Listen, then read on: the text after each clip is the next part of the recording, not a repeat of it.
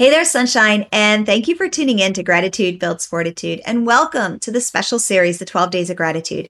Whether you're counting down to Christmas or you have a different faith, religion, or spiritual path, I encourage you to join me over the next 12 days where you'll get short doses of inspiration to help you look at life from a totally different perspective. Today is day seven, and we are going to look at gratitude and kindness. So let's get started. Welcome to the special series, The 12 Days of Gratitude. I'm your host, Holly Bertone. I'm a breast cancer and autoimmune survivor turned certified natural health coach.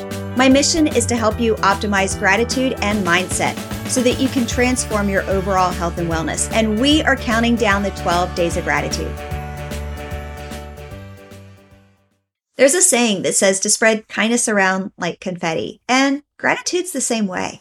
But let me ask you this what does kindness look like to you? And I'm not trying to be all doom and gloom over here, but I am going to be extremely blunt with a very important message. And we talked a little bit about this yesterday.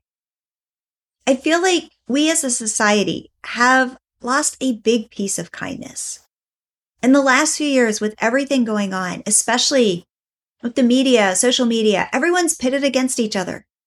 I feel like we're in a place where if something happens, you instantly have to pick a side. It's you versus me, me, vis- me versus you. Families have disinvited other family members from their homes.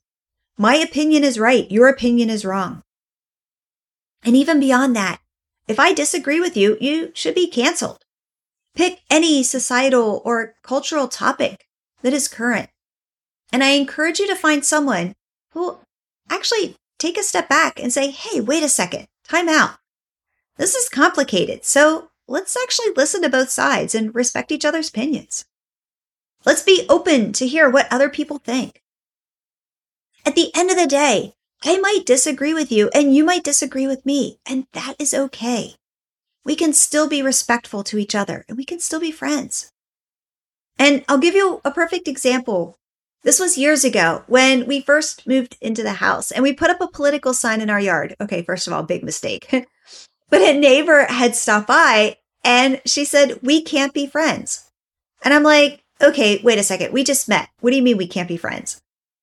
And she said, Well, it's because you're going to go vote for so and so, and that means we can't be friends. It was so bizarre because I can't even begin to tell you how many good friends who I have, who I love and adore. They check a different box when they go and vote, or they have a different opinion on a topic. But when we approach this from a place of love and respect and empathy, and not from a place of I'm right and you're wrong.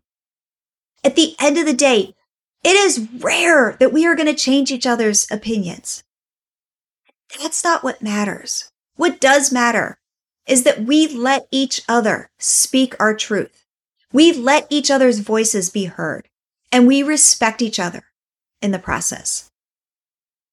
And when times get stressful, it's easy to immediately jump to a place where you're being defensive about your position, especially if you are vested in the topic. We all have different paths. We all have different struggles.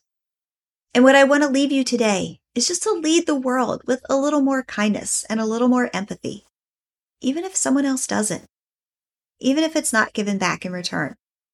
And then let me know how good your heart feels to know that you are in that space of kindness instead of the space of division. And if any of this resonated with you, then I encourage you to listen to episode 20, Spread Gratitude Around Like Confetti. So that is it for day seven of the 12 Days of Gratitude. And we talked about kindness today.